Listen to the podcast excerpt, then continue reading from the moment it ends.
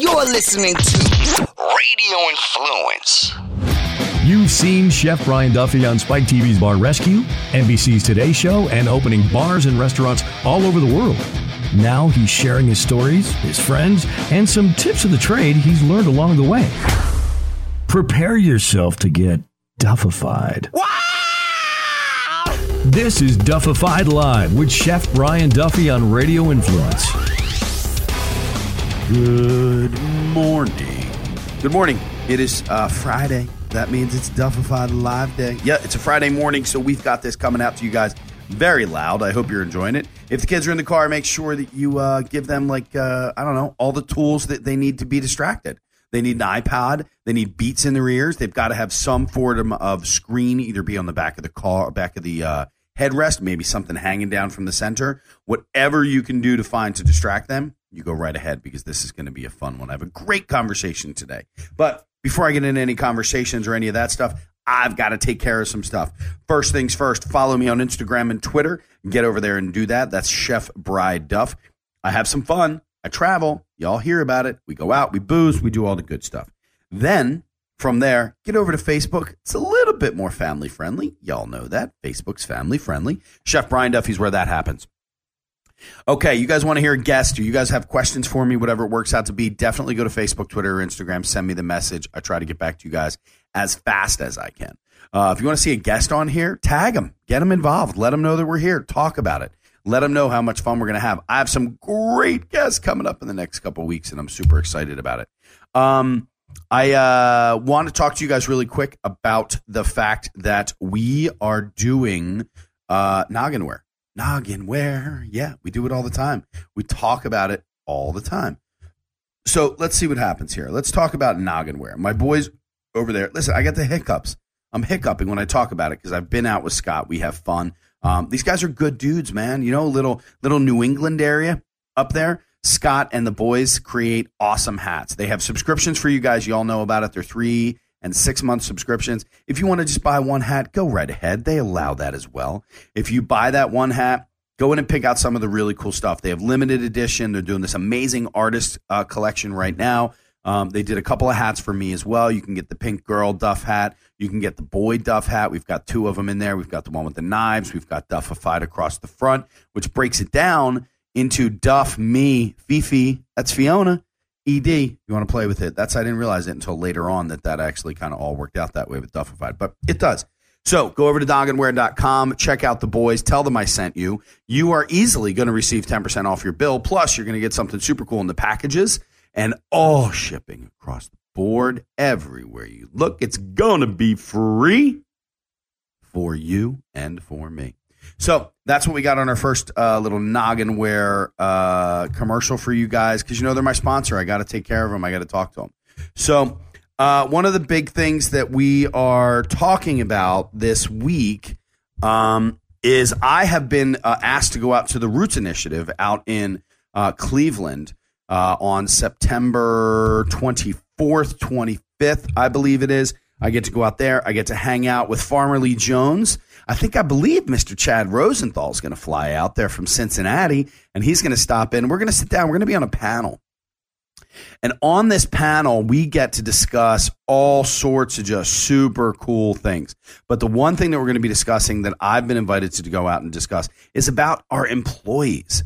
How are we handling all this new stuff that's happening within this world that we're living in, of people wanting $15 an hour? And how are we handling the employees themselves? Because we all know that our labor pool is at the absolute worst. Look, and it's not the labor pool themselves that the problem. It has to do with the oversaturation of the market. If you think about it, and I talk about this all the time, about 20 years ago, there were 950 restaurants in Philadelphia.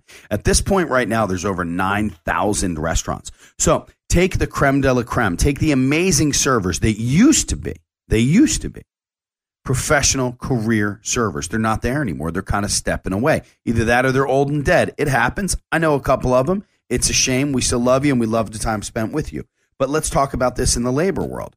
So now we're taking an employee who's subpar that we're trying to put in into a space that we really are just looking for bodies right now. You know, you think about it, we're hitting overtime all the time with our employees, and we're having issues with our employees. We have to coddle them. We've got to take care of. You guys heard me in the past. I talk about an employee who came to me and told me that I was stifling her creativity. Meanwhile, she was banging the GM of the restaurant. So who's stifling what, boys and girls? It comes down to the simple fact that we have expectations that we hold within our businesses that we want our staff to hold true to. The other day I went into a restaurant. I had a meeting with a marketing company, and we sat down, and an old server of mine came over to the table and gave this amazing spiel of what our features were for the day, what wines were matching with each one. They had a beer special for that day. She touched on each individual ingredient as if it was her own creation. But oddly enough, I couldn't get her to say a greeting at my own place, so we had to let her go.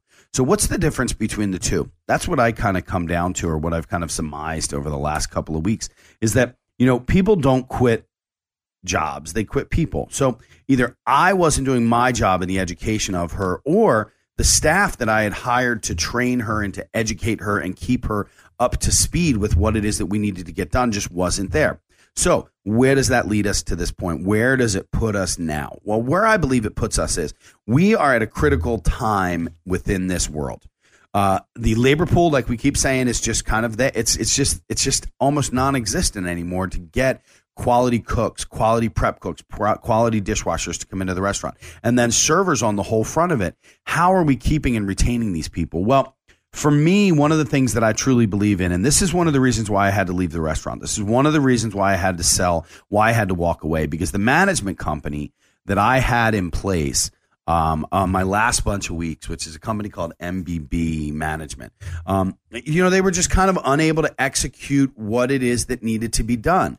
We had a contract with them, and I just kind of got to the point that there really wasn't a tremendous amount that I could do while being on the road to make my staff see what it is that I truly believed in, because the management company themselves didn't believe in it. So it's kind of hard to take that vision and run it forward when you're meeting obstruction in reality across the way. So for us, when it comes into the restaurant, and what I work with my clients on all the time is about educating our staff. You know, so many of our restaurants and so many of the owners that I deal with talk about every day about the fact that we need to upsell, sell more desserts, sell more appetizers, sell more sides, sell more wine. Don't think about the glass. Go with the bottle. Go here. When in reality, you're making more money off the glass anyway than you are. So let's break this down another level, okay? When you have a staff that's coming into work for you in this day and age, you need to engage them. I am sitting in front of an employee, a potential employee, who in reality is now interviewing me. What are you going to do for me? Because that's the world that we live in now when it comes to employees. What are you going to do to me? And I'm not talking about going to McDonald's and getting a job. You're going there because you need a job, you know, but when it comes to becoming a server or a manager or something to that effect, you're walking into a business really finding out, what am I going to gain from you as an employee? You're saying to the owner, the employer, what am I going to get out of this other than just a paycheck?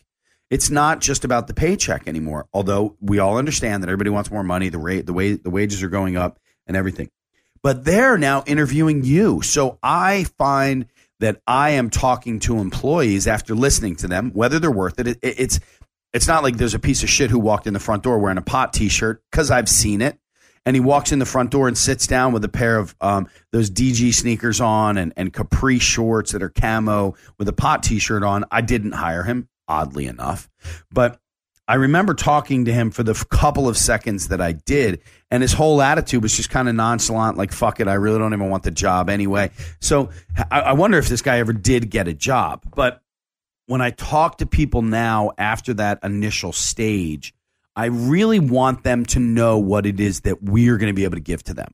Here's what I can offer when you come into a restaurant and work with me, if it's a direct interaction between you and me, not with a management company that just was unable to execute what we needed them to execute.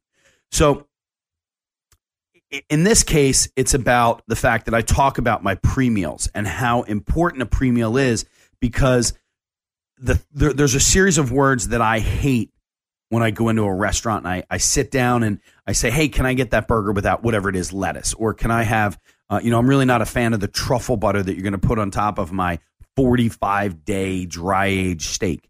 Okay, can I get that on the side? And then there's these words that come right back to me. Hold on, let me check with the kitchen. So my world that I live in is if you have to check with the kitchen, if you've got to get into that kitchen and ask them whether or not you can do that, then the chef, the management, the owners have not done their job. Because you as an employee are an independent contractor, and it is up to you to gain as much information as possible so that you can execute on the highest level. And that's where it comes the job of the management, the chef, the upper tier of people that are working in that restaurant. It's about education. If you don't know anything about the menu, then you're not going to be able to sell that menu. A couple of analogies that I use are really very simple. If you are an employee, and let's say you're a surgeon, okay? Are you going to go in and do open heart surgery? Yeah, you might have seen it once or twice. You're not 100% sure, but fuck it. I think I can make this happen.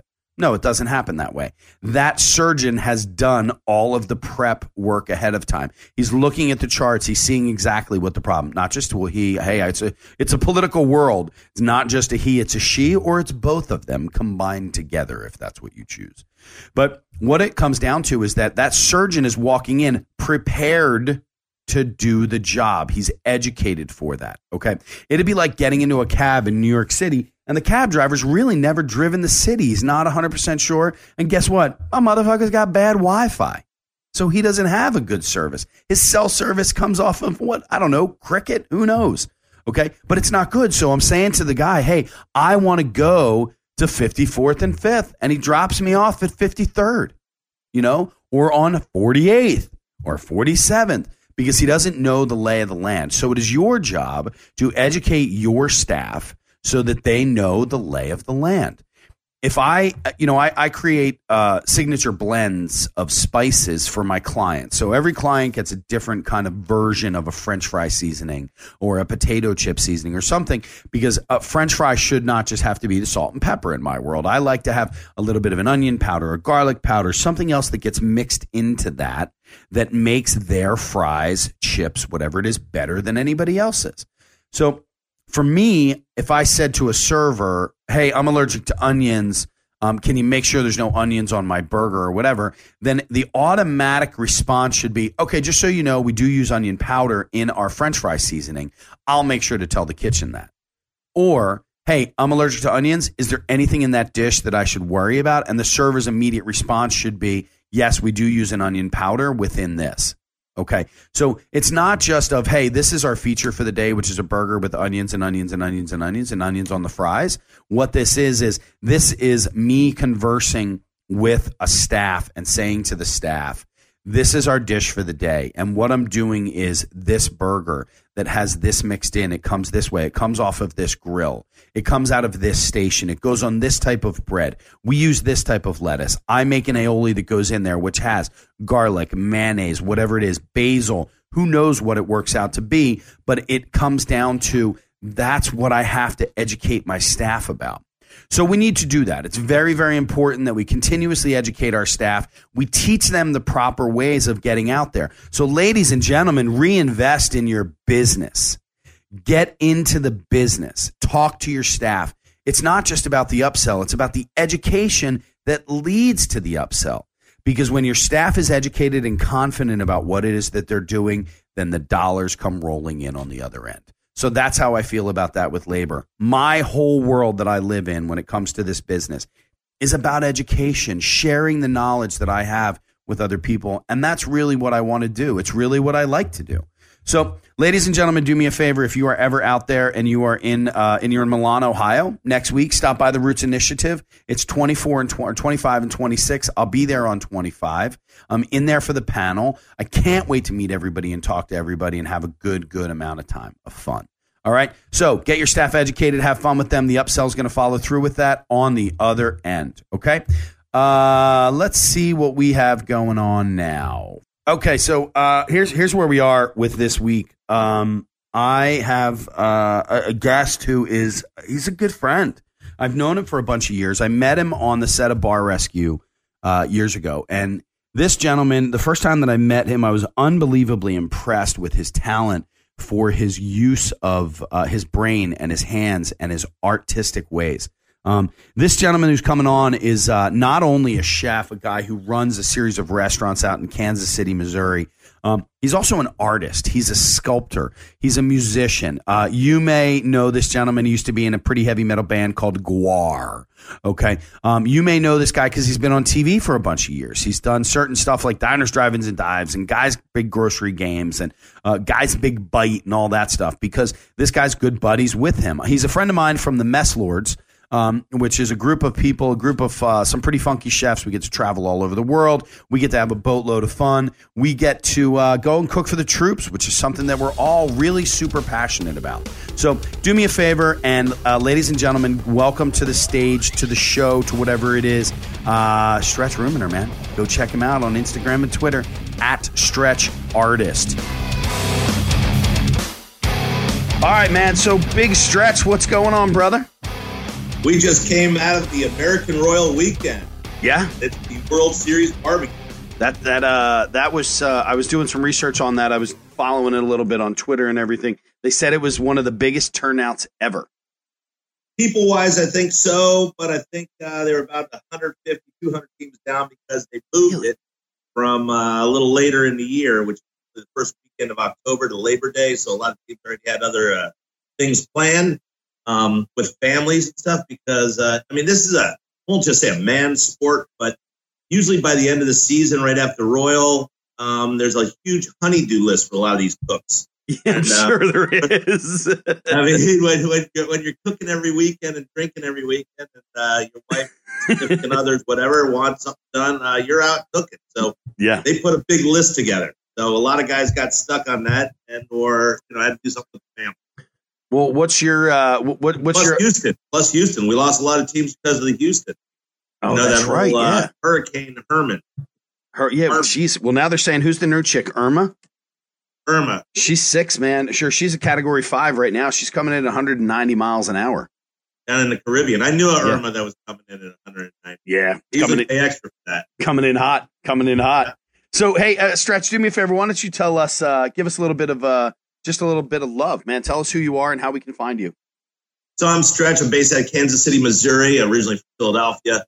GrindersPizza.com, @StretchArtist on Twitter, @StretchArtist on Instagram, or Stretch Rumaner, Rumaner, or Stretch Artist on Facebook. I mean, it's pretty easy. Just Google Stretch and Artist or Stretch and Grinders, and we'll come up in any form or fashion there is. Nice. There you go. So how did you go from being in Philly to ending up in Kansas City? Well, I originally left Philly I started art school in Kansas City the day before I turned 18. I came out here to go to art school. Kansas City Art Institute was a great art school, still is. Came out here to design toys. That's actually what I wanted to do. Oh, nice. I didn't know that. Yeah, and then I went and did my master's in Richmond, Virginia at VCU. Had a good time there. Some the early years of rock and roll with a band called Guar.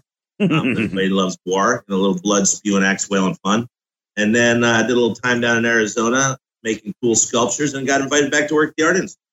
Oh, that's cool. And moved to New York. I kept the studio in Kansas City. So how does an artist, I mean, this is an odd question, but I already know the answer, But how does an artist go from becoming an artist, art school, masters, whole nine yards, instructor to fuck it? I want to open up a pizza place, man. I drew the short stick. Oh, really? You know, there was a need. There was a want. There was a necessity. I worked in kitchens all through art school. And my first job actually was in Philly. You know, when I was going to school there, I was working as a stock boy at a Woolworth. I don't know if you know this. Dude, Woolworth, yeah. Which one? Woolworth. The little soda machine, you know, the soda jerk line, but they had a flat top and a fryer. And I got caught back there huffing whipped cream canisters. And he said, what are you doing? I said, no. I was checking out her equipment. I think I never got the lunch lady anyway. So they put me on the fry station. But, you know, when I moved back here, there was a, you know, the area was really getting gentrified and starting to happen. And there just wasn't any cool places for artists to go. They were getting really expensive restaurants, and there's good pizza here in Kansas City. No cheesesteaks at all to speak of. And, you know, my Philadelphia roots. And the one good place wasn't open on Sunday, and they didn't have beer. That's like having a shoe without a sock, you know, unless you weren't flip-flops or something. Right. But which happens. Yeah, it does. And so I created this little pizza place called Grinders in about a 1,500 square foot place. And then my studio was out back. We just, you know, make stuff and, you know, serve our friends and make art and make pizzas, cheesesteaks, and burgers and treat people right. And then we opened a music venue back there where we can do 3,000 people called the Crossroads Music Venue. And we've had everybody from, you know, George Thorogood to Cake to Wilco to Black Rose, Black Keys. And then it blew up. You know, we did one Food Network show. My buddy Guy Fieri came rolling through. We did Diners, Drive-Ins and Dives. You know, so what they say, you know, you build a million bridges, but you have sex with one sheep. You know, you're always, you know, so, you know, an instant Food Network star. You know? So how many spots do you have now? We have three, because I merged two of them together. I got Grinders West and Grinders Original. They're next door to each other. And I just fused them together with one menu. And we're working on a new one for Lawrence, Kansas right now, just waiting on the paperwork from the city. That's the home of the Jayhawks over there in Lawrence, Kansas. We have one in Lenexa, Kansas called Grinders Stonewall. We have Grinders High Noon in Leavenworth, Kansas. That space is about 20,000 square feet. That has our brewery as well. So we have big, cool, unique destination locations. They're not just a go plop down, sit down kind of place. They're out off the beaten track a little bit. You know, they're old buildings that were a restaurant or an old house that we modified and tweaked out into a cool restaurant. Lenexa is on 2.5 acres. So it's cool, you know. And is that the one with the music venue in the back? No, that's right downtown. The original location, Grinders Crossroads, we call it, is right downtown. We have basically a whole city block or half. And we'll be putting my barbecue place in the back of that and an indoor music venue as well. Nice, man. So what has been like the biggest challenge out there? I mean, Kansas City doing the volume that you guys are doing. And I mean, you don't do normal. It's not like you're just throwing pepperoni on top of a pizza. No, we do some funky, weird specials. You know, I'll tell you, here's a fun stat. Our little pizza place there, our little, you know, Grinders. Well, actually between all three of them, we went through almost 19,000 pounds, 9 tons of cheese whiz. Jesus Christ. What are you putting cheese whiz on? Other than our cheesesteaks and stuff. We have all our Amorosa rolls shipped in from Philly, by the way, over like 175,000 a year. Wow. That's awesome. And it's fun because I do the consulting and I open properties all over, and everybody's like, oh, you're from Philly. We got to get cheesesteaks and do all that. And ever since Amoroso started, you know, shipping nationally, it's made it a lot easier. So actually on St. Patrick's Day, I do a huge thing down in Fort Myers, and we do about 3,000 cheesesteak or corned beef and cabbage cheesesteaks. So yeah, no, great. And I mean, the only way I've figured out how to make it our ghost, do a half pastrami, half ribeye cheesesteak called the Stretch Cheesesteak. It's not on the menu, but we sell quite a few of them. And it's the only way I figured out how to make it better. But we chop it. It's shaved real thin. It's almost frozen. It's a killer sandwich. It holds everybody off. Everyone says, well, it's not as good as Philly. It's like, look, it's never going to be as good as your meatloaf or lasagna. You know, it's just good enough to hold you off. Yeah, I think. What are your, I mean, first off, when was the last time you were in Philly and you did the challenge, the Pat's Gino stuff? When was the last time you were here? You know, I was just in Philly last week. Actually, I took a few over to having the Gorilla in Philly there. Oh, thanks for letting me know you were here, dude. I only live around the corner from that. Know things because I need to get stuff done. I know. I'm the same way. And last thing I need to do is, like, you know, 3 a.m. you know, riding a unicycle on cobblestone. Dude, I swear to God, I was just talking to Panini about that. I was like, I can't wait to have the conversation. We'll get into that in a minute in Rota, Spain. But you know, Pat's and Gino's. You know, I used to have a cassette deck. This is what I compared to, and it would auto flip. You know, so I wouldn't have to walk across the studio and flip the tape over. So I'd have like Albert Collins on one side and Roy Buchanan on the other. And it flip-flopped so many times, I couldn't tell the difference who was who anymore. Right. And whenever you go in and, you get a half a cheesesteak, you split it with somebody, and then you go across the street. and I've eaten them so many times, they both blend together. But there's so many great cheesesteaks, whether you go to Tony Luke's or, you know, Newtown Square Pizza or Drexel Hill or Nick's or, you know, any of those guys down South Street. I mean, I think cheesesteaks are great no matter where, well, I won't say wherever you go, but it's the company I'm with and what time of day it is. Sure. But, I mean, I used to stop off in Kansas or in Philly, you know, on my way back out to Newtown Square. And there was this one place, you know, it was a monster. That was my first stop. Every time I flew in, my dad was at the airport over the holidays from art school. And I'd go right in there and I'd just get that Newtown Square. Like, a stromboli, perfect. Yeah. I don't have a stromboli on my menu because the stromboli I grew up with, it just doesn't taste the same. I just can't get it. And it's probably because of the sauce, obviously. My sauce is different. But I just can't get it to taste right. So I don't have it on my menu. You know, it's about perfect product. And I don't want to do that. You know, we have a good calzone, but it's not a stromboli. Right. I had like 3 strombolis when I was in town. Yeah. Well, my daughter flew in from LA the other night. She did In-N-Out when she left LAX and then, or before she went to LAX and then landed at midnight. We did a Pat's and a Gino's. Poor kid. Wow. Poor kid, 16 years old, 96 pounds. You know, she's 4'11". And I'm making her suck back 2 cheesesteaks. So that's the trifecta. She should get some sort of, you know, badge for her sash. I agree. Exactly. It was like the old what was that thing? Foursquare, when you used to get badges for checking in at airports. So now we can't. You know, now it's gone. Thank God, because it's just more shit for us to check in on. So so how long have you been in business out there? I think we just crossed 14 years. Dude, that's we serve awesome. At that one location, the original location. We serve about 360,000 people a year there. And so what, I mean, you have been, I mean, just accomplished across the board. I mean, just the spaces that you've built and the reputation that you've gained. I mean, how do you, and so everybody, I didn't go into this too much before in the introduction, but Stretch is a gentleman that I met shooting an episode of Bar Rescue up in Boston, which was just a fucked up episode. You remember that, dude, where you made the mixer and Taffer was fighting with somebody and it was just a whole. And then they're like, oh, by the way, oh, no, that was another one where they wanted you to cook and be the sculptor. Yeah, that one was down in, that was the one the girl showed her tits. Oh, my God, that's right. Tennessee. And they were cooking raw chicken fingers. Oh, yeah. We had the, we were doing the ice hockey guy up there. That was, what the hell was his name? It was Angry Hams was the Angry place. Hams. And the Which guy was. Back was Angry Hams, and they sold it, and it was kind of like African-American jazz club or something. I stopped in there not too long ago. Yeah, but dude, is that chick still out front? Oh, yeah. That was an awesome addition to that. The way you built that was just amazing. That was you and Nancy, right? Yeah, I designed it. Nancy painted it. And yeah, I'll tell you, that's how I lost my job on that show. Is I taught a hot California girl how to use plasma in a well. Game over. I love Nancy. Way better looking than me. Way better looking than both of us combined, dude. It's just the way that one works. Yeah, I was just out in Newport Beach a couple weeks ago, and we tried to hook up, but she was shooting a bunch of stuff up in L.A., so it just wasn't going to happen.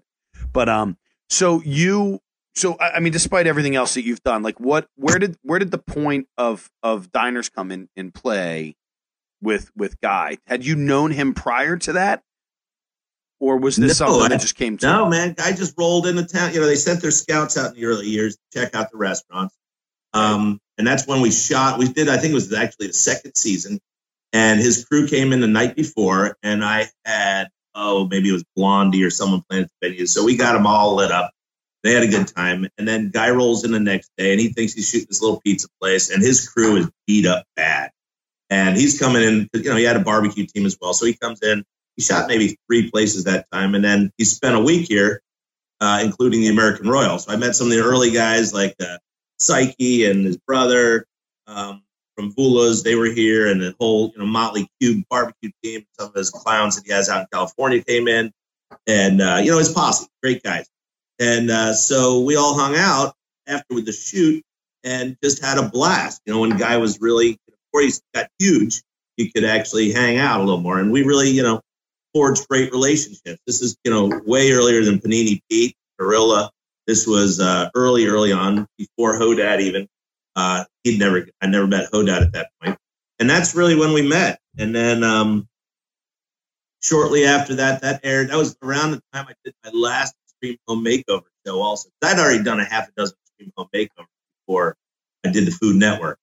And one of the first TV shows I ever did actually was in 04 on Discovery Channel called Monster House with Steve Watts. Oh, dude, I remember that, man. Yeah. Yeah, I got accepted to do the Monster Garage Show because I was looking around my studio one time and I couldn't find some ratchets. And I heard if you got on this TV show, you won cool. So I applied. You know? And they're like, hey, don't expect to hear back. You know, we have thousands and thousands. I heard like 3 days later, like, hey, we want you. I'm like, sorry, I'm embarrassed. And then they called me back and said, hey, can you do this show? I said, no, I'm in New York. So I'm like, hey, no one canceled on Jesse James. Right? So I'm like, hey, sorry, I'm busy. I got a career here doing stuff. And then about a month or two later, they called and said, hey, we need a welder guy to do this project for a show called Monster House. I said, when? They said, in 2 weeks. I said, well, I'm on my way to Florida to do this little show. So I had to buy a DVD to see what Monster House was all about. Shouldn't be doing this so kids don't drive and watch DVDs, but I watched the whole series on the way down to Florida. I said, wow, this looks like a fun one. So I went out and did that. We won the pools. And that's kind of, I met a bunch of camera guys. You know? So I did some stuff for National Geographic. And you know, that's kind of how that whole TV thing started with the Extreme Makeover. Stuff I had a blast doing. And then Food Network rolls in. And, you know, Guy and I became friends. I did Guy's Big Bite after that. And then Best of Diners. That's when I met Panini and Hodad. Gorilla wasn't on scene yet, I don't think yet. And then we, right shortly after that, we did Guy's tour. I think it was 09. That was the rock and roll. What was the name of that? Yeah, the Foodapalooza. Yeah, Guy's Rock and Roll Tour. Right. Which was really cool. 30P and Cletus were out on that one. Guy had never really done any touring at that point, which was kind of fun. I was kind of the old school expert at touring. But he was, it was also the first time that a chef had really gone out in that setting, you know, in that rock star kind of setting. It's not like the Alton Brown and the Robert Irvine stuff that they're doing now. I mean, this was like a rock and roll show with food involved. We had a full production. We had our own DJ. We had lights. We had cameras. We had everything on the road. We had 2 tour buses and a tractor trailer full of equipment that would roll in just like a rock and roll show. Right. And, you know, he just didn't show up with a set of knives and walk out onto an auditorium store, you know, floor and do a little lecture and show them how to flip, you know, some shrimp or something. It was storytelling. It was food. It was entertainment. And we rolled with it when something didn't work necessarily. No one knew how it was going to work. Right. And I mean, we had a T-shirt cannon that launched T-shirts, you know, to the third story. But sometimes people have weren't paid attention. Did you build it? That's the question, because you're the fucking sculptor. You're the guy who makes everything work. Well, we had to tweak a lot of stuff on the road, and I built that margarita machine for that when it ran off 2 garbage disposals. And we would fill that thing up. We had some great sponsors as well, but we'd open that thing up and just fill the first couple rows of people with margaritas. We could stick anything in that thing. You know, fruit, grind it up, spit it out. And we just had a blast with that. We had a mixologist with us. So it was literally a theatrical show with many segments, highs and lows and storytelling. A guy, you know, going through the ranks and just captured the audience. He's just a genius at speaking. And then, you know, we talked about food, you know, and our future, our kids, and the whole production valley of teaching them how to cook and eat healthy. And, you know, a lot of people don't understand that part of Guy. They just think he's, you know, just a showman that just comes in and flip-flops. But he is a very caring individual about our future and our kids. Great family man. And, you know, one of those guys that I really am happy to be able to call a friend. That's cool, man. And then, so I mean, in reality, it was just really two personalities that connected. At that time, I mean, you know, Triple D rolls in, you take care of a crew as you always do. And one of the things that I know and love about Stretch is not only is he a good friend, but he's one of those guys who you know, who takes care of crew. You know, it's when you work in TV and especially in the chef world, you know, they treat you like a rock star and all that stuff. But you, like me, are always the guy who ends up back behind the camera, feeding the producers, feeding the gaffers and everybody's pulling cables and whatnot. They're the important man. They're the heroes. They're the ones that make us. I'll tell you that. You know, I know that every time I do a shoot for a show, whoever's editing it, I send barbecue to the editing suite because they got to look at my mug for hours. Yeah, exactly. Make me look good. So I ship them barbecue. Nice, dude. Nice. So now from So from the Guy tour that you guys did with them, which is when Panini, Hodad, and Gorilla got involved? No, Panini kind of started showing up. So we're on tour and in 09, and Panini's show comes out. I think he does a Guy's Big Bite. And so, I mean, this is a young Panini. This is I know, dude. I saw pictures. He was so innocent. He was such a young, he was such a kid. Panini and I talk, we try to chat at least once a week, but it's funny to see the old pictures, especially of you guys all together. Oh my God. It was, he was so innocent, you know, and he was living a wonderful no tattoos. Life. Yeah. He had one bad tattoo back, or two that he got in some, you know, weird, you know, high school thing somewhere. But, you know, and then he jumps on tour with us here and there and literally drives himself from location to location. I bet he did maybe like 4 locations, maybe 5 at that time. And, you know, we didn't have really room on the bus or anything for him back then. And, you know, P.S. he's 6'5". Every now and then. I think he filled in Seattle because Cletus couldn't take it or something. And then when we did the second tour, Guy brought him on as one of the main characters. And he brought in Gorilla as well.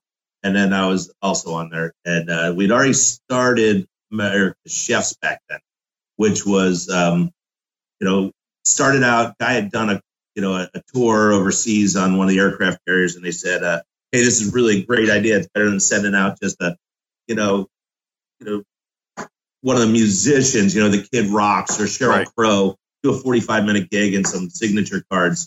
And so we started doing this thing, and Guy just got so busy with his world, he couldn't keep up. So he said, hey, you know, put this together for me. And we literally formed. I said, well, here's this guy, this guy, this guy. And that's how it came together. And they were the best buddies I knew at the time. So I didn't realize Hodad didn't know how to make anything other than a hamburger, which to the day he died, he made the best, man. He made the best. It was great. I mean, teaching him how to knife skills and tell him that he had left-handed knives and stuff. I mean, it was just hilarious. It was so gullible.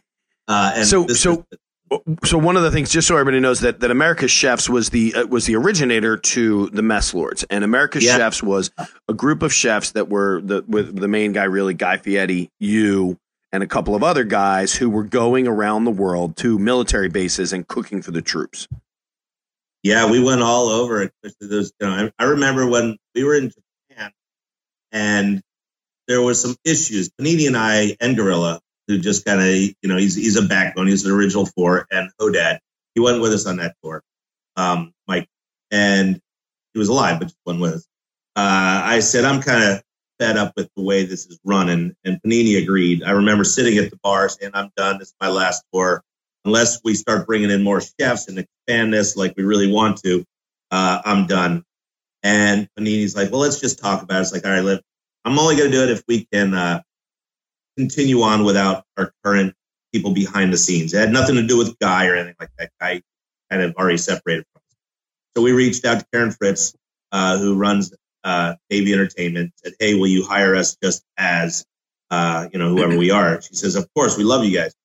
So I remember specifically Panini and I gave a big hug to each other, did a shot, went back in the kitchen, threw down. He came back and his camera was gone. Someone stole his camera. Oh, the guy would lose more cameras on tour. I think he did like 10 cameras. And, you know, it's like going to a 2-pixel to an 8-pixel to a 25. And he'd lose it every time. So he'd lose it. Like, why are you even carrying that thing? Have you seen Panini's videos that he does where he presses the button for 1 second and thinks he holds the button down, pretends like he's fucking taping, and then the next thing you know, the next video is him putting it in his pocket, taking it out, answering his phone. I cry. He sends them to me all the time. We had a whole series of videos from our Europe tour that we did that was literally pictures of the sidewalk, his face, and then his pocket. So, you know, technology's getting smaller, but his nubbins aren't. Dude, I cry every time I think about it. Just him fucking taking those videos of his pocket and his listening to him walk, or his butt dials are famous as well. But so Karen Fritz is the director of Navy Entertainment. We affectionately call her Mama Duck. She's the one who kind of keeps everybody in line and makes sure you know where you got to be and does all that good stuff. So how did it go from America's Chefs? And I understand the politics behind it, but the transformation from America's Chefs over to Mess Lords when you guys were in Atsugi? Atsugi. We were partying with, we were in the officers club and they have all our great call signs all over place. I mean, really cool nicknames and stuff. And we had this big emblazoned emblem, kind of looked like a presidential seal, America's Chefs, you know. And you guys wearing those jackets, walking through airports. It's like, yeah, it's like the Secret Service is walking through. I love my jacket, but you always want to say I love them. Go ahead. I'm sorry. Go ahead. Yeah, and you don't want to get rid of it because we got all these great patches all over them, you know. But you look like a race car driver. Yeah. So we're in there, and this is a really cool one. And it was the Warlords, the helicopter squadron. And I said, hey, can we use that logo? And they're like, of course, guys. And we did a couple shots. They toasted us. And before we hit the ground in Guam, I'd taken that logo and redrawn it on the airplane on a napkin and took the trident out and made it into a fork. And we came up, I think it was Panini came up with Fork Full of Freedom thing. And so we landed and we talked to Gorilla and said, hey, I'm in. Gorilla's like, whatever you guys want to do. We shot an email out to Hodad, and Hodad's Mr. Switzerland. You know, it's, of course, guys, whatever you guys want to do, I'm in, you know, whatever. And we went out and got tattooed that day, I believe, while we were in Guam with that logo on us. And that was the day we finished the tour as America's Chefs, but we were from that point forward, we were now the Mess Lords. And we got picked up immediately and closed the door in that chapter on America's Chefs. I won't ever say it wasn't a great experience, but we continued on, and the background scene on that is American Chefs never went out again, and we have brought many chefs on in and out, some for temporary, some for full-time, but we like the rotating register. You know, our roster changes. We got a good group of people, man. Real good group of people. It's an important thing that we do all over the world, and the guys and gals that are serving our country and the families that give so much for us, I don't think people really realize it. They miss the basic thing, which is food. Yeah. I mean, you can have Skypes all day long with your family, but there's nothing that, you know, I always say, you know, way to a man's heart, or way to a soldier's heart or a sailor's heart is through food. You know, through their belly. Yeah. And I think we've captured that. I mean, for me, one of the best, and I'll never forget, you had called me and look, man, I've had a lot of really cool things happen to me in my life, and I've met some amazing people and you mean like when you were on the train tour? Oh, we could talk about that as well. We got all the time in the world, brother. But I'll tell you, and I don't know if I ever said this to you, and I know I've expressed it to Panini. I did to Hodad as well. I've never met Gorilla, so I've never really had a conversation with him other than through an email or something. But it was a huge day for me, and I was really proud to be a part of that, and still am 100% proud to be a part of that. It's something that I look forward to all the time, and so I appreciate the fact that you even thought to include me in that. But I remember calling you and saying, hey, dude, look, I'm in Rhode Island, and my flight's been canceled, and I'm supposed to be in Guam, you know, tomorrow. What should I do? And you said something to the effect of either get there or don't be a part of Mess Lords again. And you were totally fucking with me. I knew it. But the whole next, like, for the next 12 hours, I'm like, I got to get to fucking Guam, man. I got to go to Guam. And first off, what a shithole, that kitchen. Do you remember that fucking? You weren't there on that tour. Were you? No, I didn't go on that one. That's why you went. That's right. And that was the kitchen where the guy was wearing, the chef who was in the kitchen had more accolades on his chest and around his neck, with his toque, with his neckerchief, he looked like a 4-star general in some form of a cartoon. And we had asked him for knives. And I said, hey, is there any chance you have any knives? And he looked around, he said, oh, I guess celebrity chefs don't travel with knives anymore. And I said, oh, I guess chefs with that many medals don't clean their kitchens. I mean, the kitchen was just filthy. It was bad.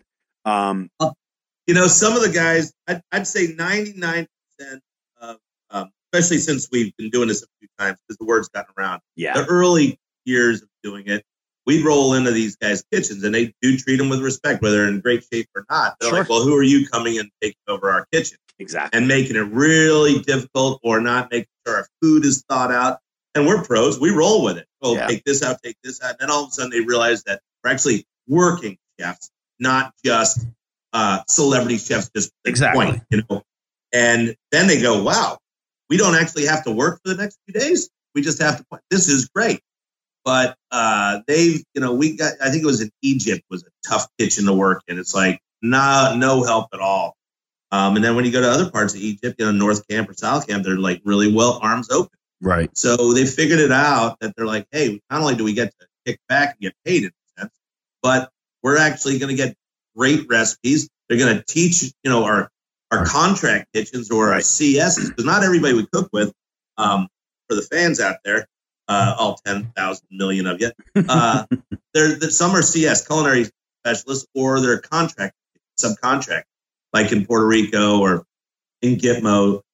So they might not have the best skills or kitchen,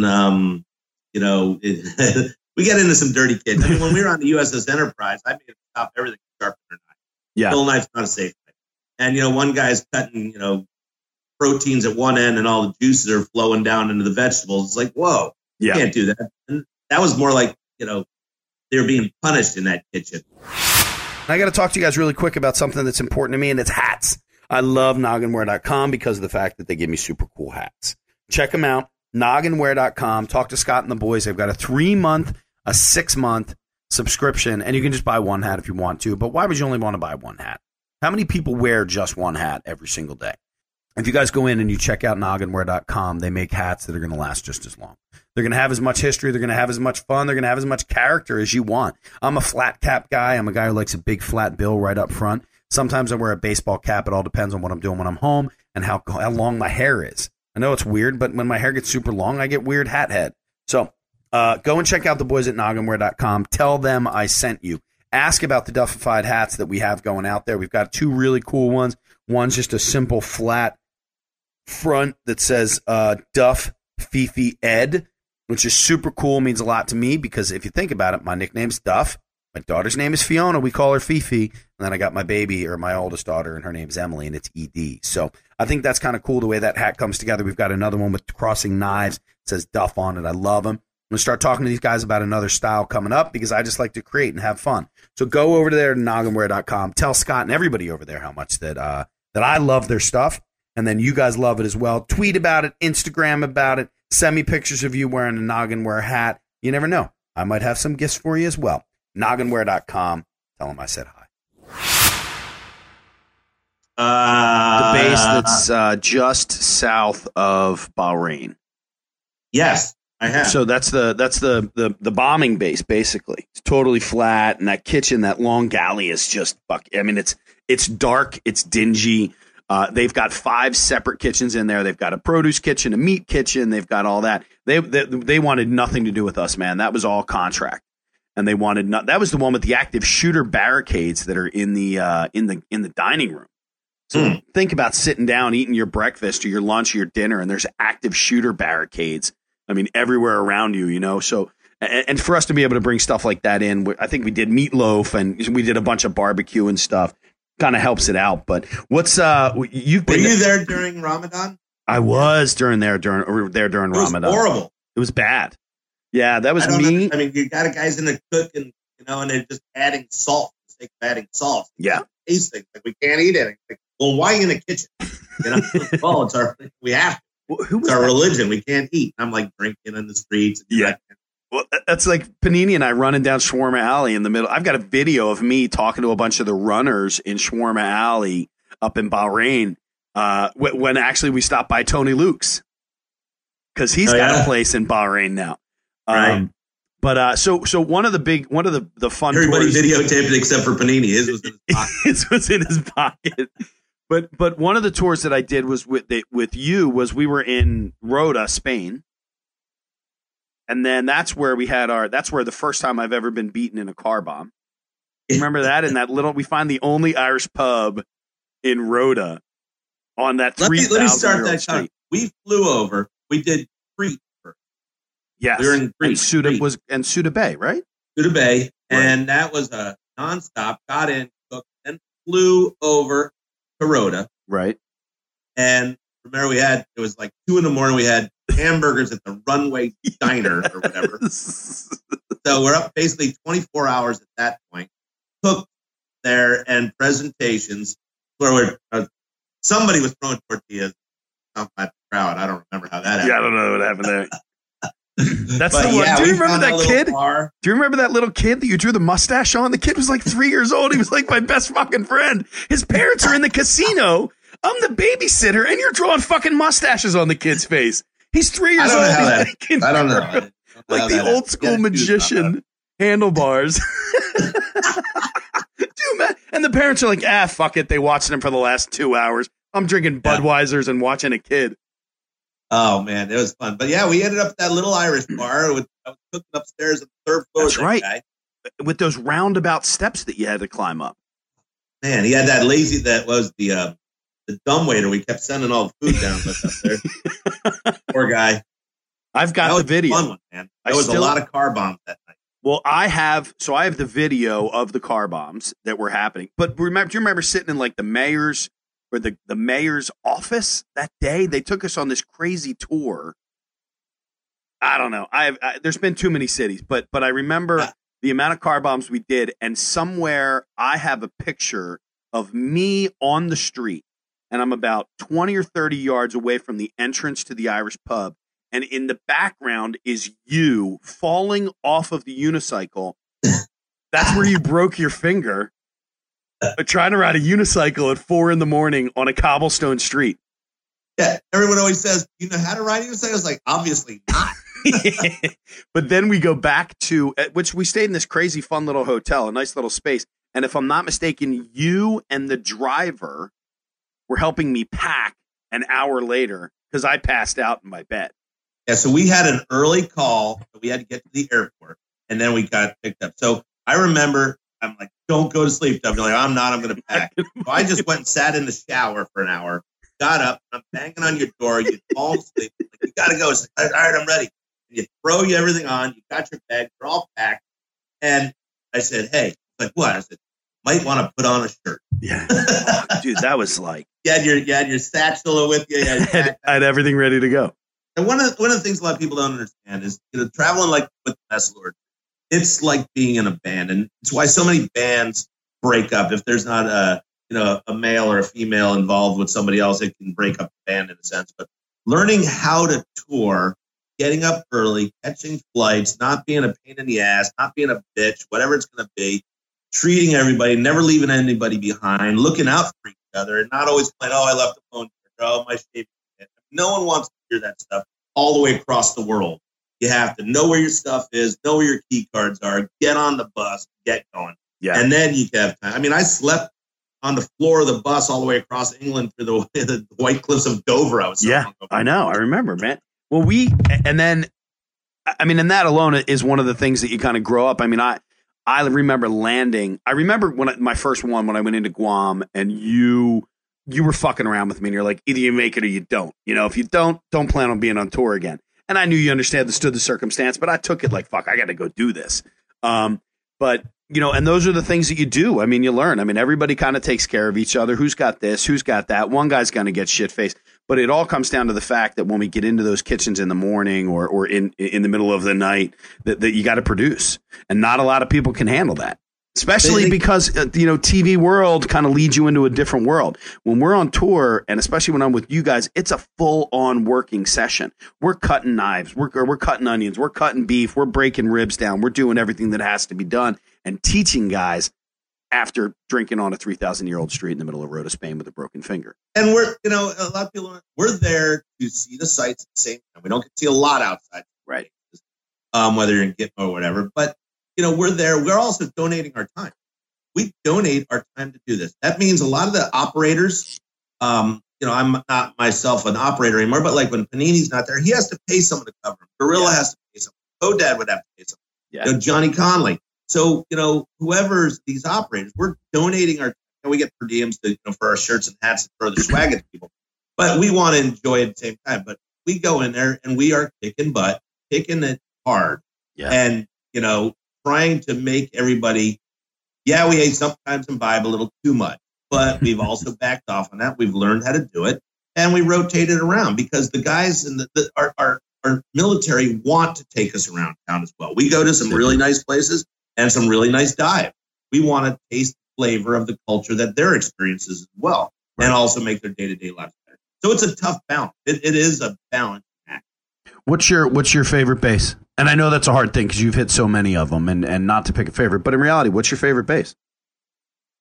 You know, there's probably certain times that I've done certain things with the group. I mean, being at South Camp in Egypt was just awesome. It was really a crude condition, but the people there really responded well.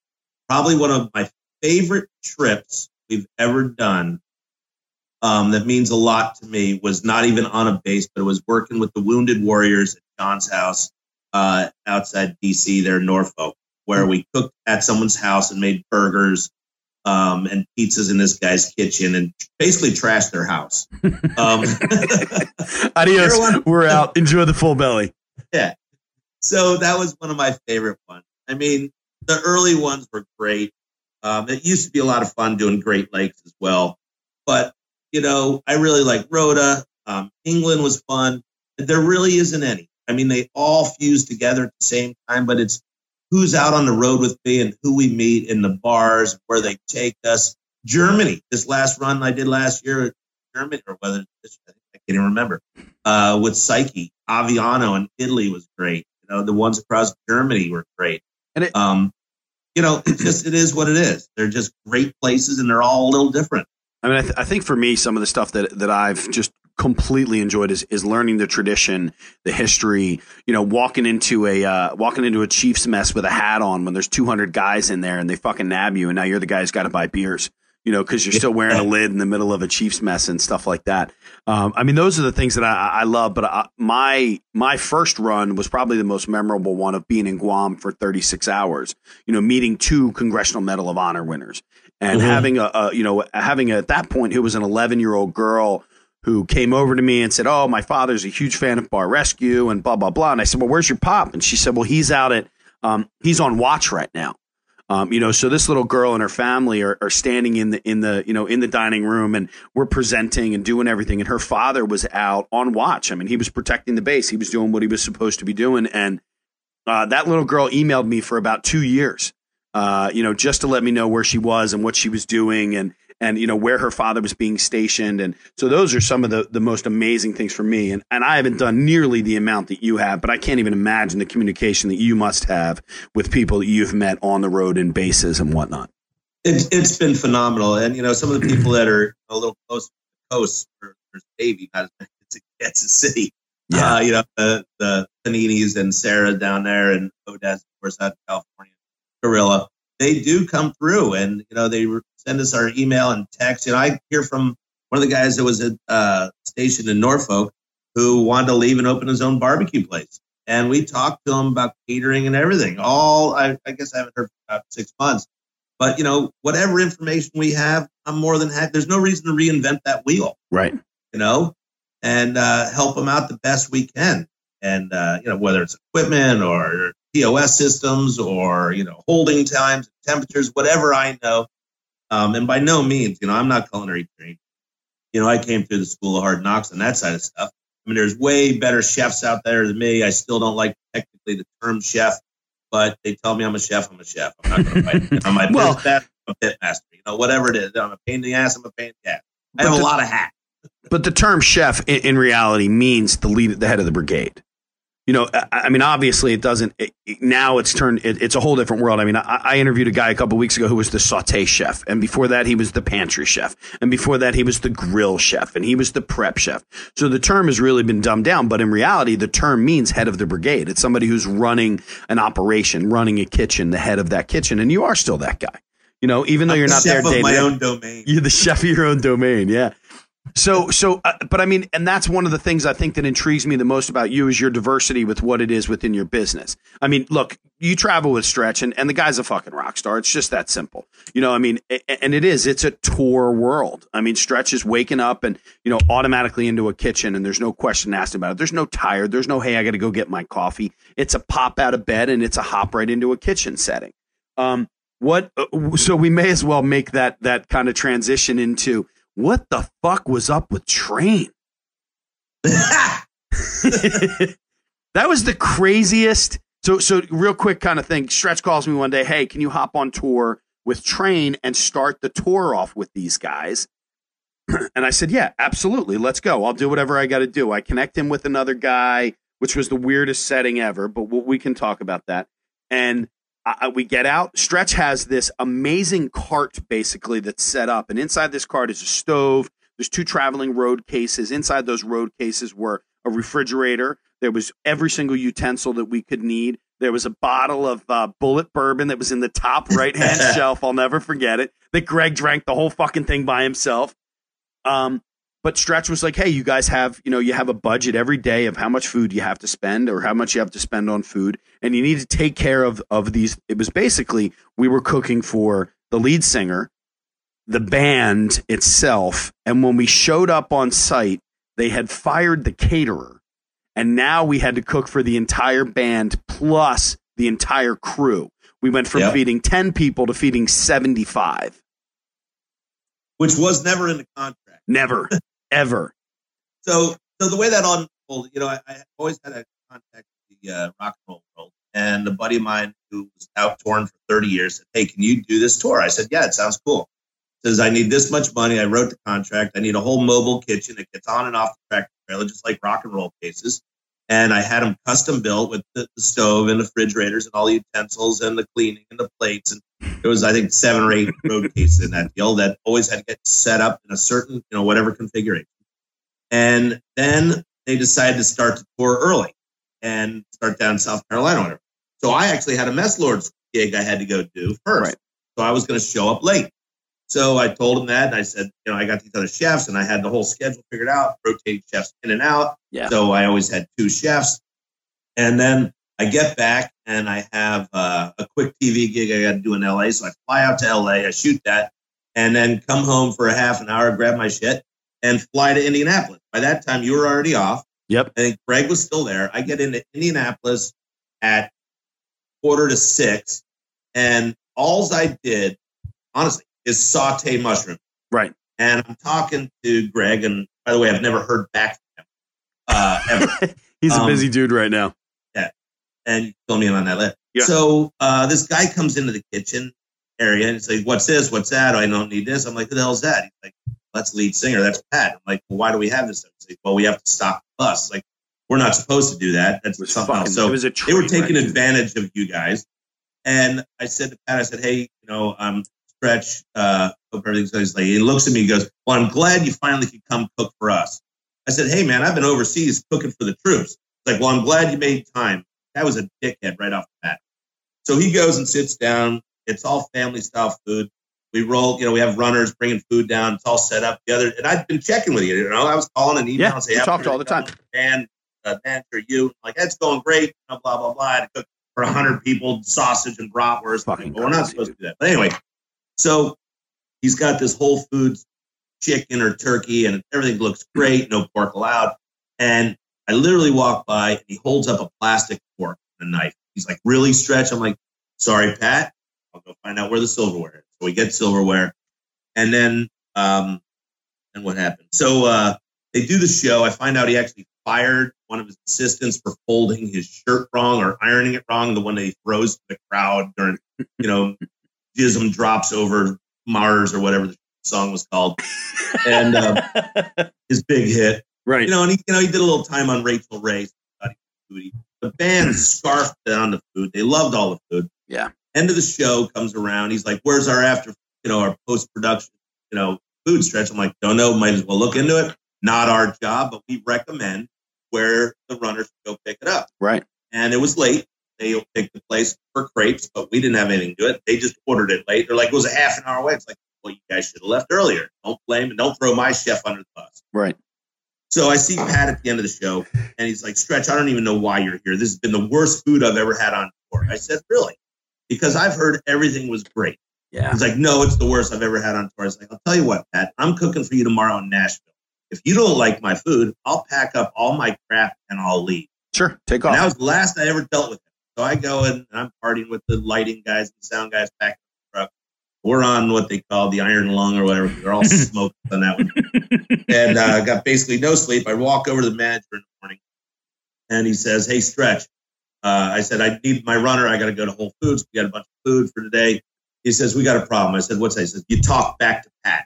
Yeah. I said, you mean I talk? He's like, well, no one talks to Pat. I said, fuck you. Fuck Pat.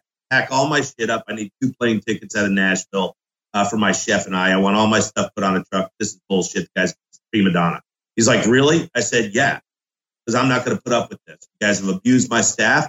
And I had 2 tickets out of there, all my stuff put on trucks. I shipped Greg back home. I got home. I was on and off praying for in less than 24 hours. I told my wife, like, what? I said, I'll tell you when I get home. I was on and off tour, and all I did was saute mushrooms. I got paid everything. All the chefs got paid. My road case got paid for, and I made $1,000. Yeah.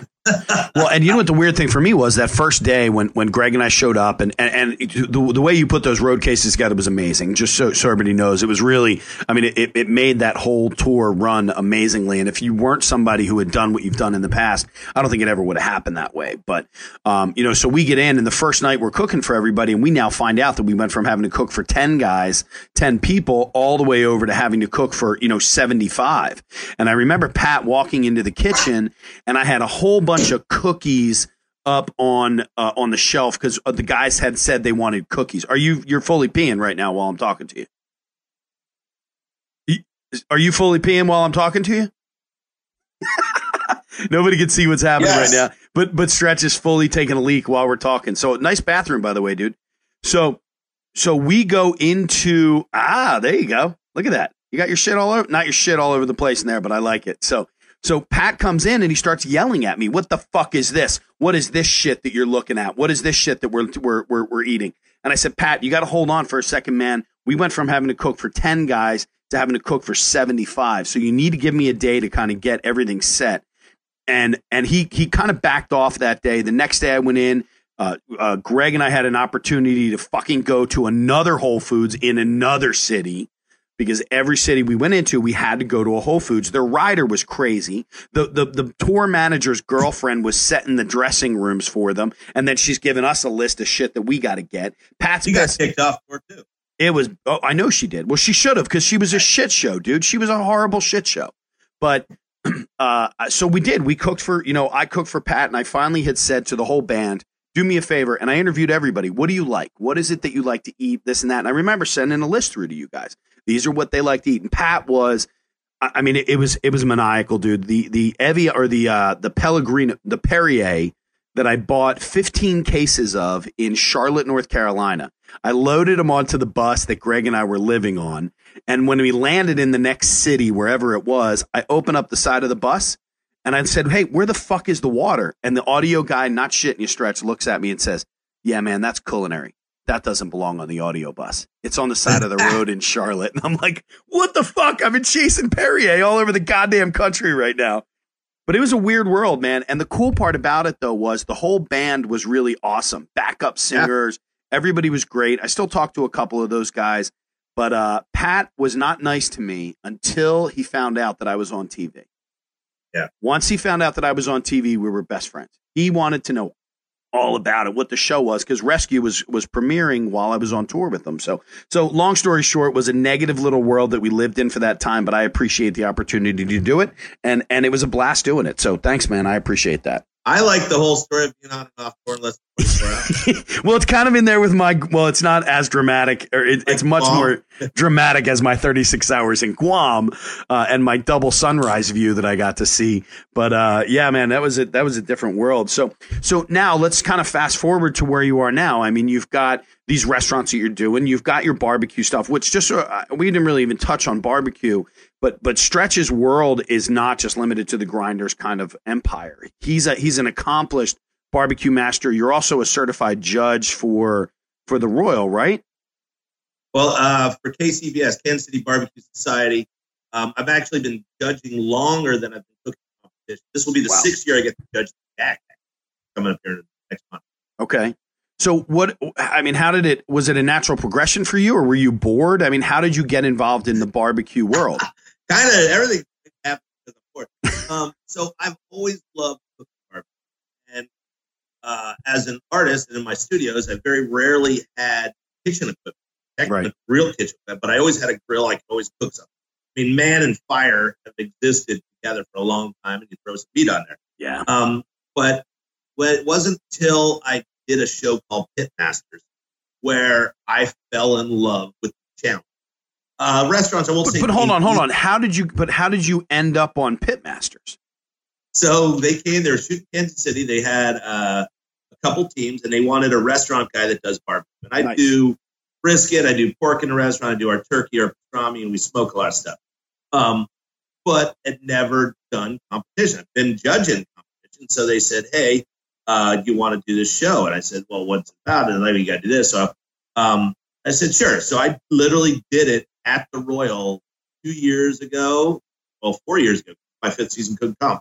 And so I went against a guy named Rod Gray from Pellet Envy, who ended up winning the whole season of Pitmasters, and against a team called True Bud, who that year won Team of the Year. So I went against two of the best teams in the country, and I came third. So I was happy. Yeah, was only seriously.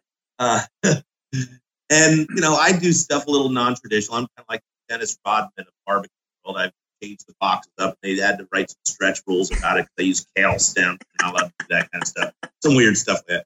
But, and I remember having a conversation with Ray Lampy, Dr. Barbecue, saying, you know, he's like, Stretch, you're going to have to conform if you want to win these things. And I'm like, I'll never conform, you know, screw that anarchy. Right. And sure enough, man, you know, this weekend we took 10th and brisket, 33rd overall. Wow. 417. Yeah, we rocked shit. It. We rocked it this weekend. And, but I just fell in love with the competition, the challenge. And, you know, the first 2 years, my meat to alcohol ratio was way off. So throwaway years there. And, you know, a lot of people think going out there, you're just kind of, you know, throwing some meat on and drinking. I mean, there really is a finesse to this sport. And, I mean, it's changed already in the past 5 years from so many people in tents because of television, and everyone's got trailers now, and it's pretty cool. But you take out all the elements, the rain, the snow, the ants, whatever. So you're inside a contained area, especially the day I realized I needed a trailer is the day when we used to do it under a tent. You're setting up your box with your chicken or your ribs or your pork, whatever. And I have all my ribs laid out, and I'm picking out. You cook four, so I basically cooked 16 chicken thighs to pick six out. I cooked four slabs of ribs to get 8 bones. I cooked 2 butts in order to get enough for 6 servings. I cooked 1 brisket to get maybe 9 slides for an end. So there's a lot of extra. Right. But I was literally laying out my ribs to choose, and someone walked by and said, oh, thanks for the sample. I'm like, are you kidding me? You just took a perfect rib that's going in my box. I knew I had to get out of the public. But yeah, I could have stabbed it, but with a very nice Ergo Chef knife. Thank you very much. Oh, look at that. Plug. Nice plug. If you're going to stab someone, use an Ergo. It's a beautiful knife. And it won't give you carpal tunnel. So, you know, the challenge for me was to make the most perfect average barbecue. And that's exactly what we cook. You can't have it too sweet. You can't have it too hot. You can't have it too spicy. You can't have, you know, any, you're not doing a, you know, a Coca-Cola, you know, marination or a Dr. Right. You know, pepper kind of thing. And if you do, it's great, but it can't be overpowering. And so you're judged on appearance, taste, and tenderness. And any of the winners will tell you it is a tenderness competition. You just have to have the perfect bite, perfect texture, the perfect moisture in whether any of those 4 proteins.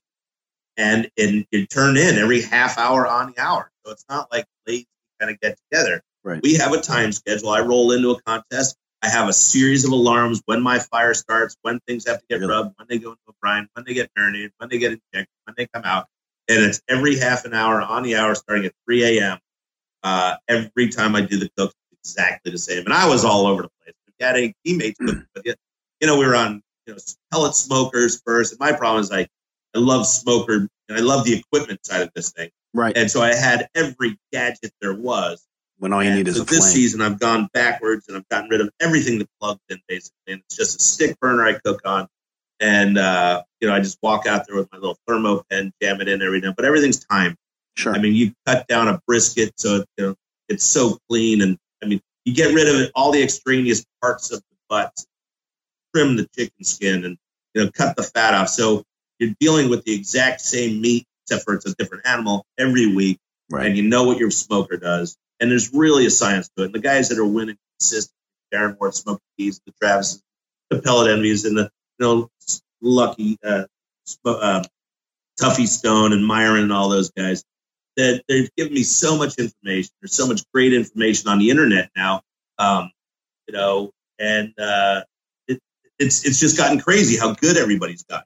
No. And so you really can't do anything out of that. The judges expect to see the full box of meat with, you know, burn ends in there. You're not supposed to get judged on smoke rings. Some of them are artificial, but I've just fallen in love with the sport, and I don't really have any challenges in a sense anymore, except for that. What makes you, I mean, to me, like, you know, I mean, so you got 33rd in what this past week out of 400? What was it? Overall. So you got 33rd overall. So now how is it that you then make the decision to, one, do I smoke for an extra 10 minutes? Do I use a different cut? I mean, how are you changing that to say, okay, next time I want to be in the top 30? No, you can't. That is the exact same thing. But if you're doing this the exact same thing over and over again, and you're getting the different set of judges, but isn't the judging pretty much all the same? How many judges are you going through? Every competition, there's one judge per team. Okay. So, yeah. Really? So there was 400 judges. Get the fuck. So you're sending. And they break them up in the tables of six. Okay. So are you sending your product to the same judge every single time? Nope.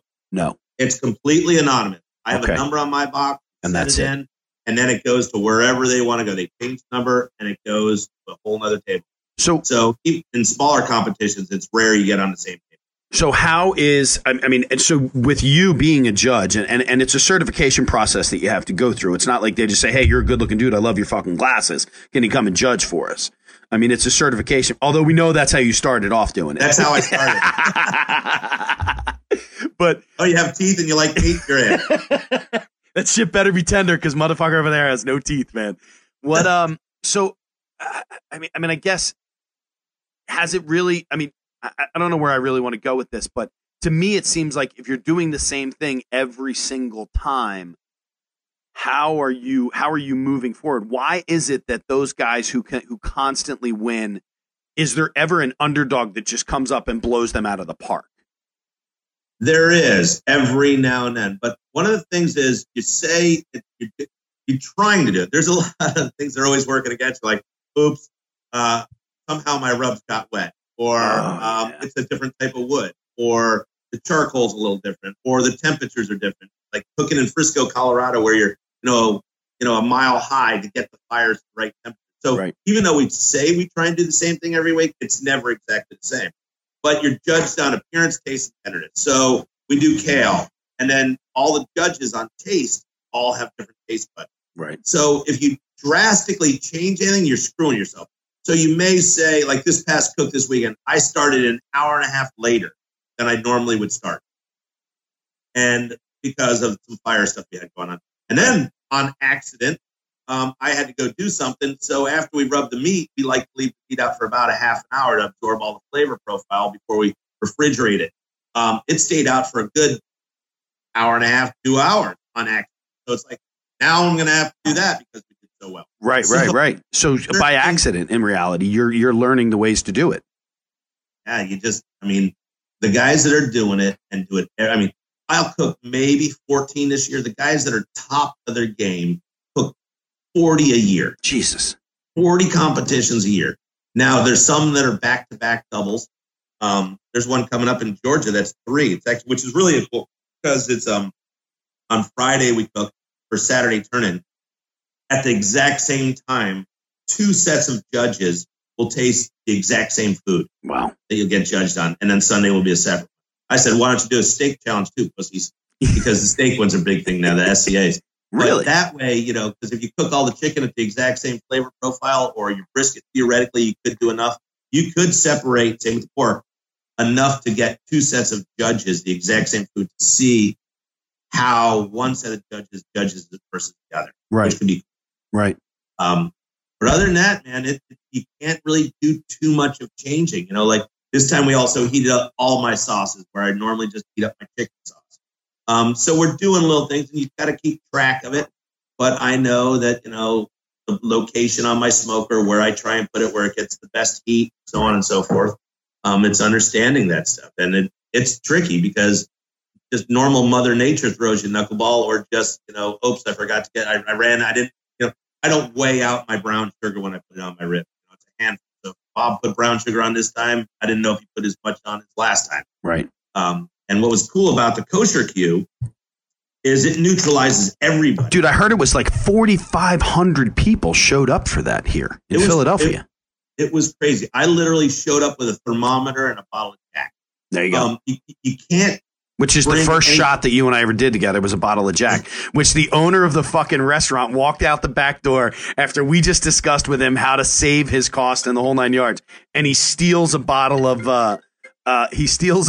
Jack Daniels from the bar and hands it to you.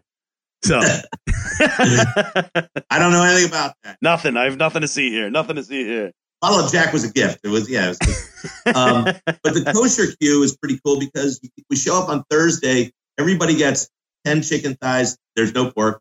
10 short ribs, beef, a turkey, about 12, 14-pound turkey, and a beef brisket. You have to carve it up that night, and then it gets kosherized. It gets wrapped and put away until Saturday night after Sabbath at dark. Right. And everything you touch has to be approved by, the rabbi, basically. And so everyone gets brand new grills to cook on. They have to start the fire for you. And it's so none of my previous injections or any of my rub, actually one of my rubs is kosher. So I could use that, but it has to be brand new and it has to be kosher approved and have the symbol on it. So everyone's kind of in the same boat. And so there are 20 teams there. And we took fourth overall in that for never cooking kosher. So like a turkey is all kosher, and it's so salty already. The same with the chicken. Right. So you have to be cautious on how you use your rubs and everything else. And it comes down again, tenderness, and just knowing how to cook. Right. But it was cool. It was. I know that it was a big to do around here. It was something I really tried to get to, but I was on the road for the whole week prior to. But it was a big deal. And I heard that the turnout was just unbelievable. They were blown away on how many people came out. And everybody wants to have questions. And it's great. Again, you're being in front of the public and you're on a time frame. Right. Chicken is turned in from 5 at 12 to 5 after 12. Beef ribs are from 12:25 to 12:35. Turkey is from 12:55 to 1:05. And then briskets from 1:25 to 1:35. And, as a semi-celebrity, they want autographs, they want stickers, Sure. They want, pictures. Like, guys, I'm more than happy to do it, but I gotta work. I got a job. You miss your time. You're done. That's a zero. You're out. So, you're screwed. Do you have sponsors to do this, or is this all something that's put on by Stretch Co. or by Grinders? How does that work for you? I have one company that gives my rubs. I used to have a few more that gave me the rubs. Smoking Guns here in Kansas City. They give me my rubs. I use a lot of their rubs.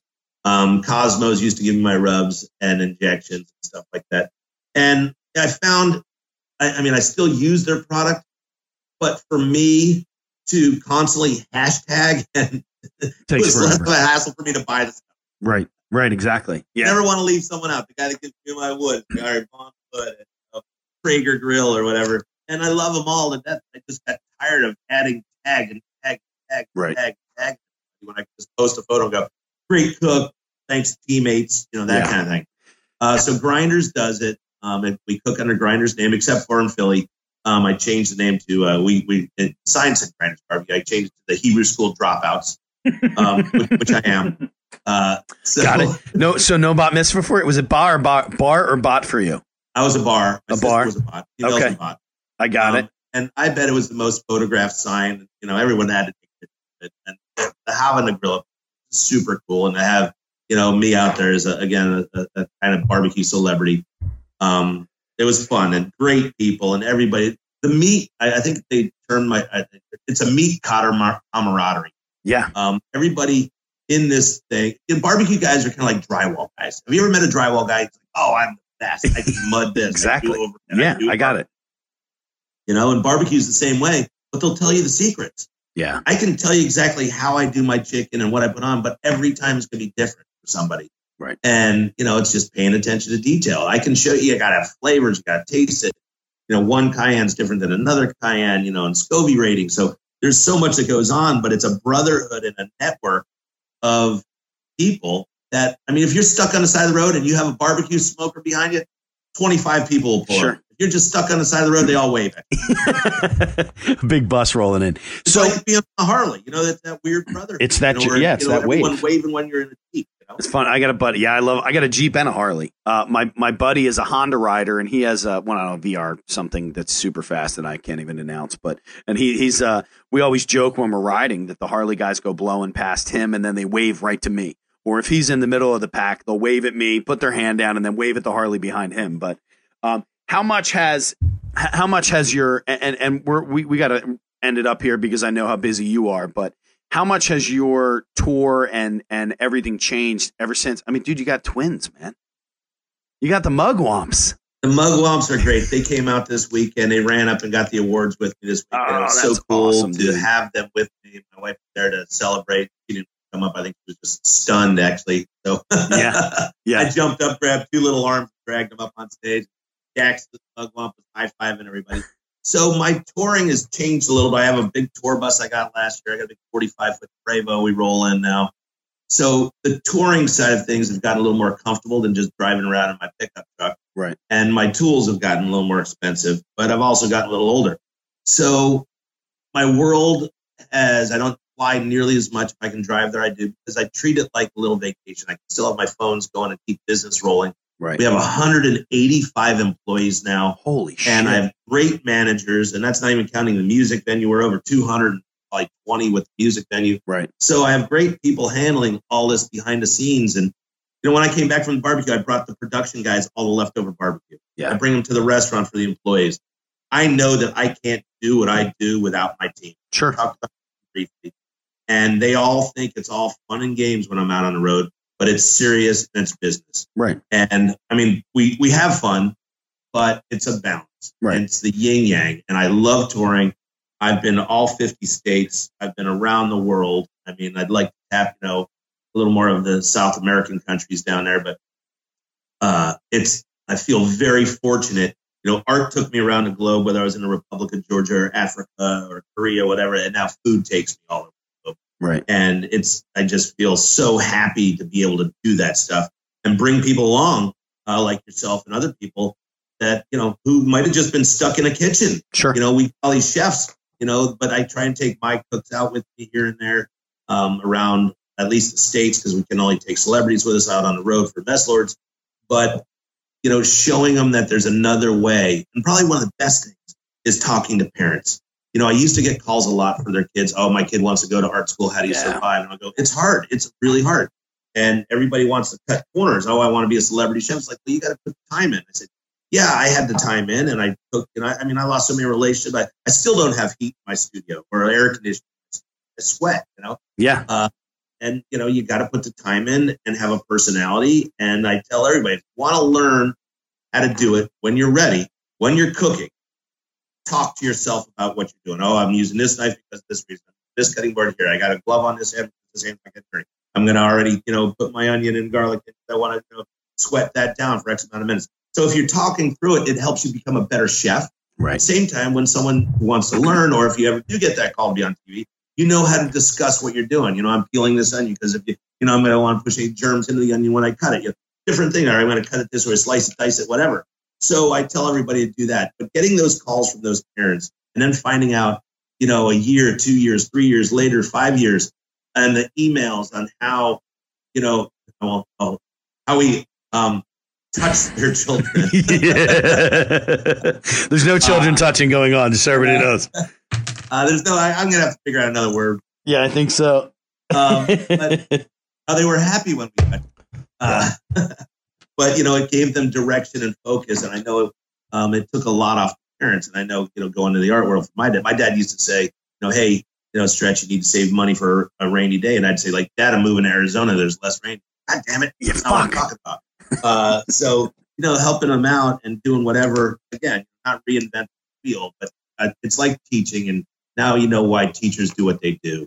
And if you can get somebody and give them focus and direction and help them out in this crazy thing we call life, I think we've done our job, you know. So. I agree. I'm 100% with that. It's a cool world that we live in, that we get to share what we do. And when it comes to the military, you and Panini and especially Hodad and Gorilla, who I have yet to met, put together something that's a huge. Gorilla really doesn't exist, by the way. We just have I know. I've never met him. I've seen recipes of his come through. I think I've seen a shady response of his come through, which is probably just some random person in your office who's replying to things. Who knows?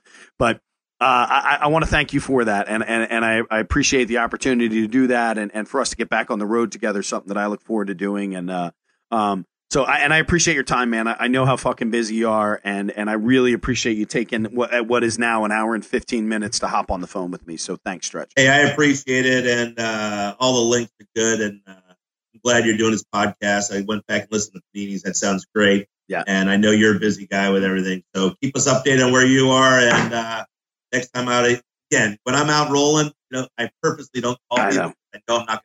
I know it's a tough world when you travel and you have friends in every city and you're like, yeah, it just wasn't going to happen this round. Sorry, man. So, yeah. But, all right, Stretch, one more time. Let's do it the right way. It's Stretch Artist on Instagram and Twitter, and your Stretch Rumaner or Stretch Artist on Facebook as well. Right? Right on. Something like that. We got Grinders out in Kansas City, and we got Crossroads at Grinders, where all your music venue happens. Yep. Beautiful. All right, man. Well, Stretch, thanks for your time, dude. I really appreciate it, and I look forward to talking to you again soon, man. Later. Peace out. I told you would like him. How about that? That's Stretch, man. Stretch is a great dude. He's so diverse in everything that he does, and he's got his hand in everything, and that's one of the things that I like about him, because he's not just a he's not just a guy who's in the restaurant business. He's got outlets for his creativity across the board, and that's all stuff that I really like to see and I like to watch. And those are the kind of people that I like to hang out with as well. It's just one of the things that I really enjoy.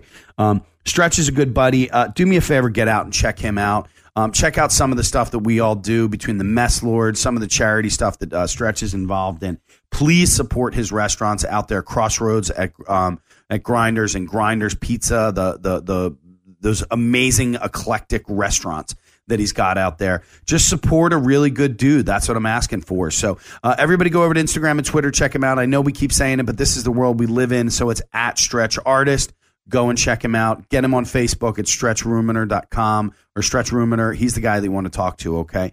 So boys and girls, with that being said, I got to take off. I've got a bunch of stuff that I have to get done this week, and I love spending the time with you guys on episode number 28. You guys can find me at Chef Brian Duff on Twitter and Instagram, Chef Brian Duffy on Facebook. Send us your questions and your comments about the show, especially if you have a guest that you want me to talk to. Do an introduction on Twitter if he's a friend or something like that. You think that I'd enjoy talking to him or meeting him or her, I'd love to do that. You never know who's going to show up on Duffified Live, but I do, and I can't wait for next week. So boys and girls, thank you so much for your help, your time, and allowing me into your life. Love you, man. Adios. Didn't get Duffified enough? Follow Chef Brian Duffy on Facebook and on Twitter at Chef BRIDUFF. Look for the blue verified checkmark to get exclusive content and to see what's coming up on next week's show. This has been Duffified Live with Chef Brian Duffy on Radio Influence.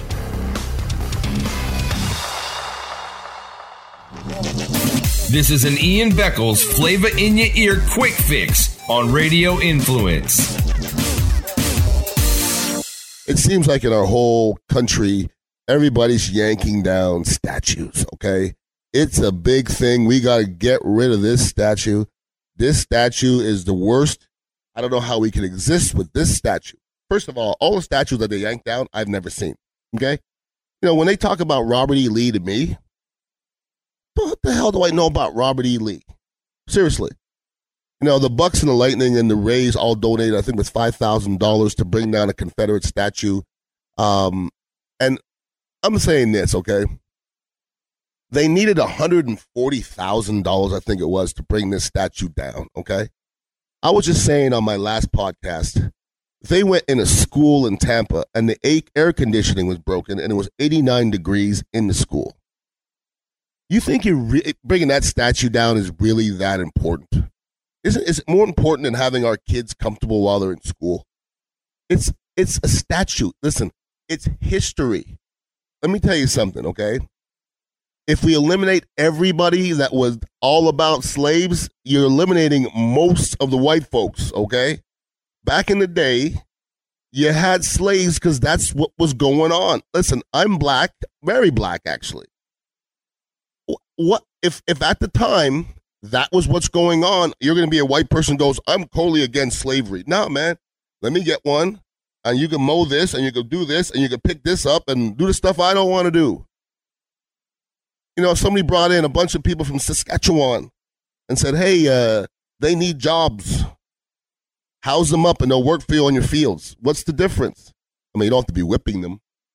That wasn't very nice, the whipping part. But the rest of it, you really going to dog out somebody because they were doing what everybody else was doing? You're going to be such a strong person that you'd be against slavery? Get the hell out of here. You can't eliminate slavery. It's part of history, okay? We're trying to eliminate it from history. It's called history. It's a story. It happened. And what's going to happen when we, first of all, the people that are upset usually are white. Seriously. If, you know, I never heard a black person walk by and go, that's a terrible statue. Never heard it before. I walk by a statue, I look at it. If there was a statue of Robert E. Lee, I swear to God on everything, I would look at it and go, there's Robert E. Lee. And it's not going to say, it's terrible, it's hatred and blah, blah. Come on. You know, it's like a Confederate flag. If that's your flag, rock it, baby. Now, I have I have my opinion, but if that's your flag, man, rock it. I'm not opposed against somebody flying a Confederate flag. That tells me what's up or what might be up. You can find Ian Beckles' Flavor in Your Ear on iTunes, Stitcher, TuneIn Radio, and RadioInfluence.com.